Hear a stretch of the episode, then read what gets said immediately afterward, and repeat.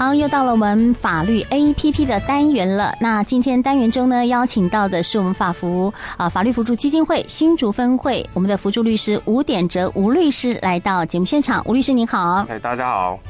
好，今天呢，呃，这个台风天了，还能够邀请我们的吴律师来到现场，真的非常的感动哦。那今天呢，我们要谈的主题哦，嗯，跟大家常常听到的这个跟踪骚扰防治法哦，呃，有关的哈，就是这跟骚法。那我想说，呃，根据这样的主题，我们的律师是不是有一些判决的故事跟大家来先分享一下？哦，谢谢哦，就是说。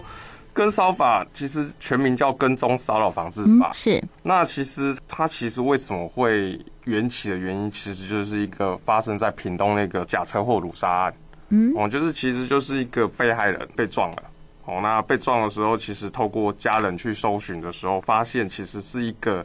要追求他的这个男子一直尾随他，然后去去做一个假车祸的状况。但是这个假车祸导致说这个被害人死掉了。嗯，那结果发生这个案子的时候，大家就哦群起激愤啊，哇！那其实其实是前面的一些追求的行为，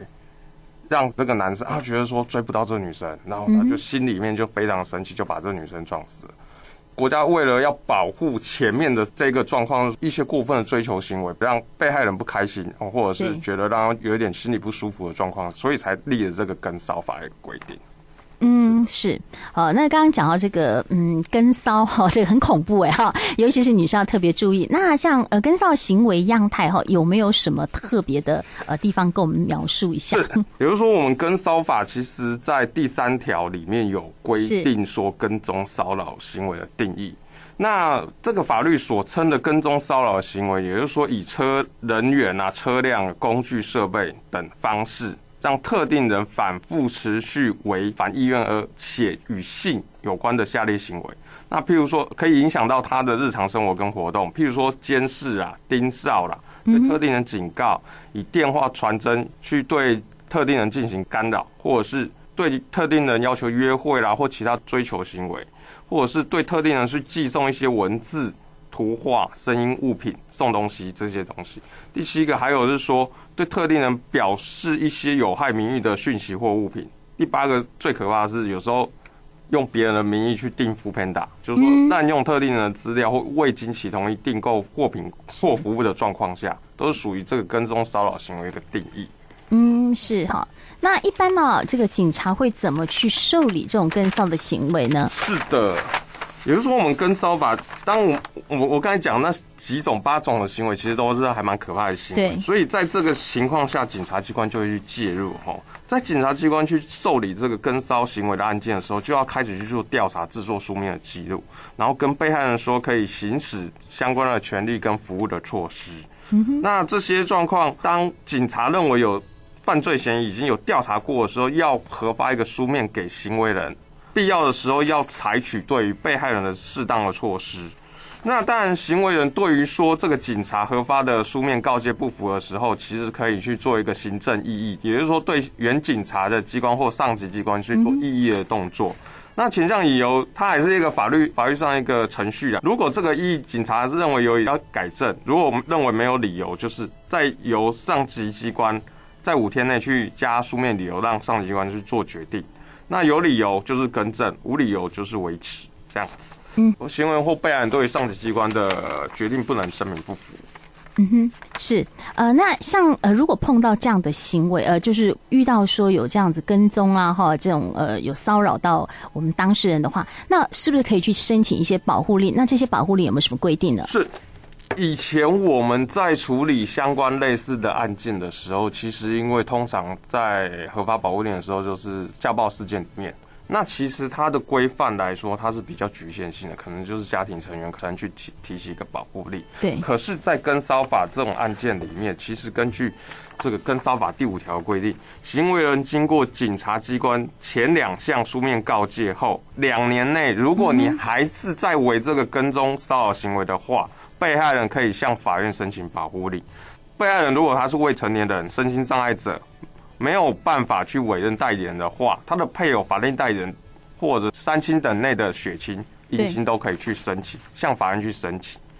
那还有一个最重要的规定，就是说，检察官或警察机关得依职权向法院申请保护令，比如说前面的东西，前面的那一条规定是行为人自己本身当事人进行主意去做的这件事情。对。但这一但是在检察官或警察机关这一件事情，它就变成可以职权去发动向法院申请保护令。那这个条文会对被害人有更大的保障。嗯哼。对，因为。在前面的那那一款，可能有时候，呃，因为行为人有某些原因，他可能没有办法去申请，但是在这一款是可以的，哦。那保护令的申请变更啊，这些都可以准用民事诉讼法相关的一些规定，哦。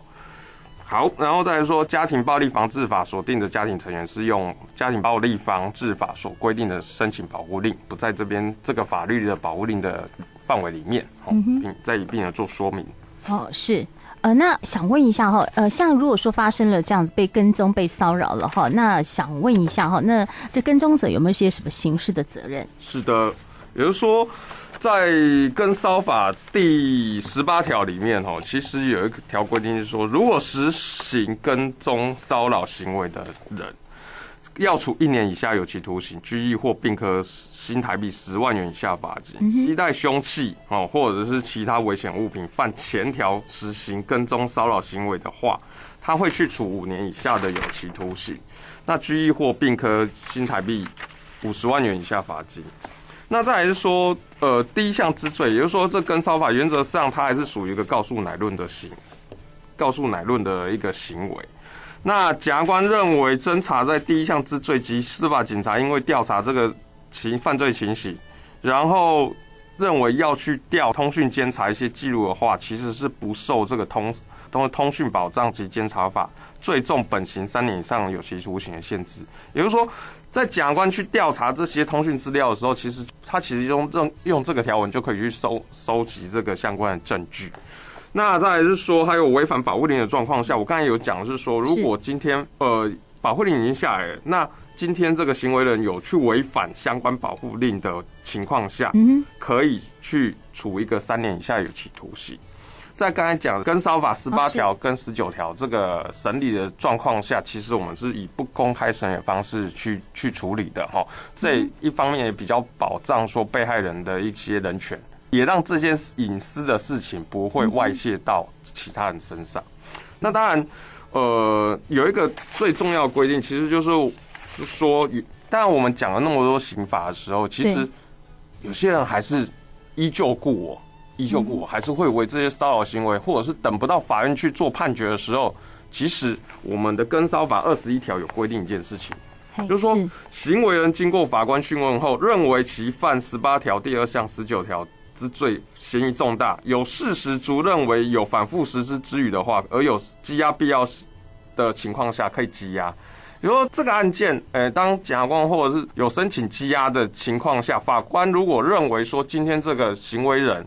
他一直在做反复实施，也就是一直在做这件事情，是那其实又来不及说我们法院去做判刑的行为的时候，可是他这个行为会可能会影响到周遭其他人或者。或隐性的一些被害人的时候，其实他可以用预防性羁押，先让这个行为人先关押在看守所里面，保障其他可能隐性被害人的安全。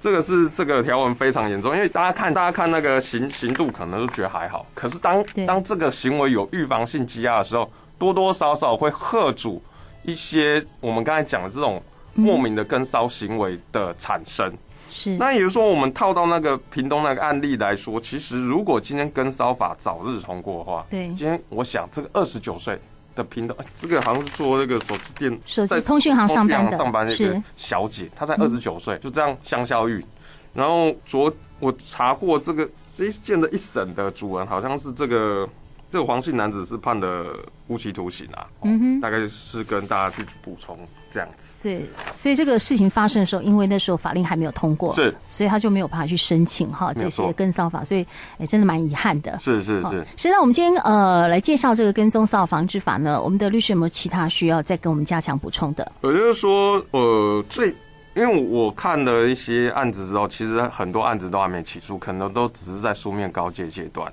那其实最近新竹有一个个案，也就是说被告因为从事外送员而认识一名女店员，因为心生爱慕嘛，因为外送员会跟女店员常会去接触，对，可能看了就很喜欢她，然后陆续以频繁送礼寄信的方式，招女店员多次表明后，这个被告还是用盯梢的方式让假女心生恐惧，然后让她的行为行为活动都有遭到影响。而这个女生有跟这个男生说已经有男朋友了，那今天这个被告还是做这样的行为，所以这个案子让新竹地检去做一个起诉的一个动作。那我想也是也是会蛮呼应说我们刚才讲那个刑事责任那个状况下哈。对。不过这个这个条文因为我很有趣哦，它是告诉乃论哦，所以这个案子之后的进行方式，因为像我们会知道说，如果告诉乃论。那是不是说今天被告是拿钱出来和解就可以把这个案子处理掉？哦，这个可能要看后续的这个状况而去做事实的一个决定，这样子。嗯，是。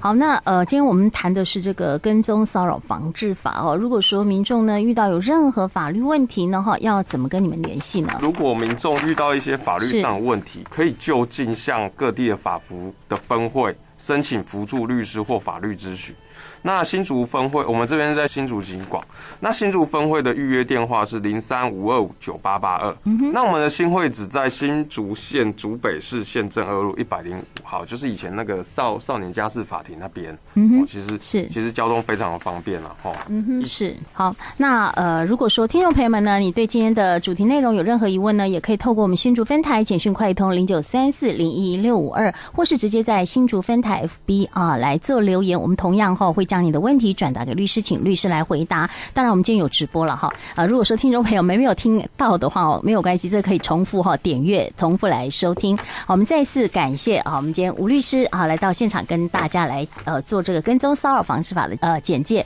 我们再次谢谢吴律师，谢谢您，谢谢。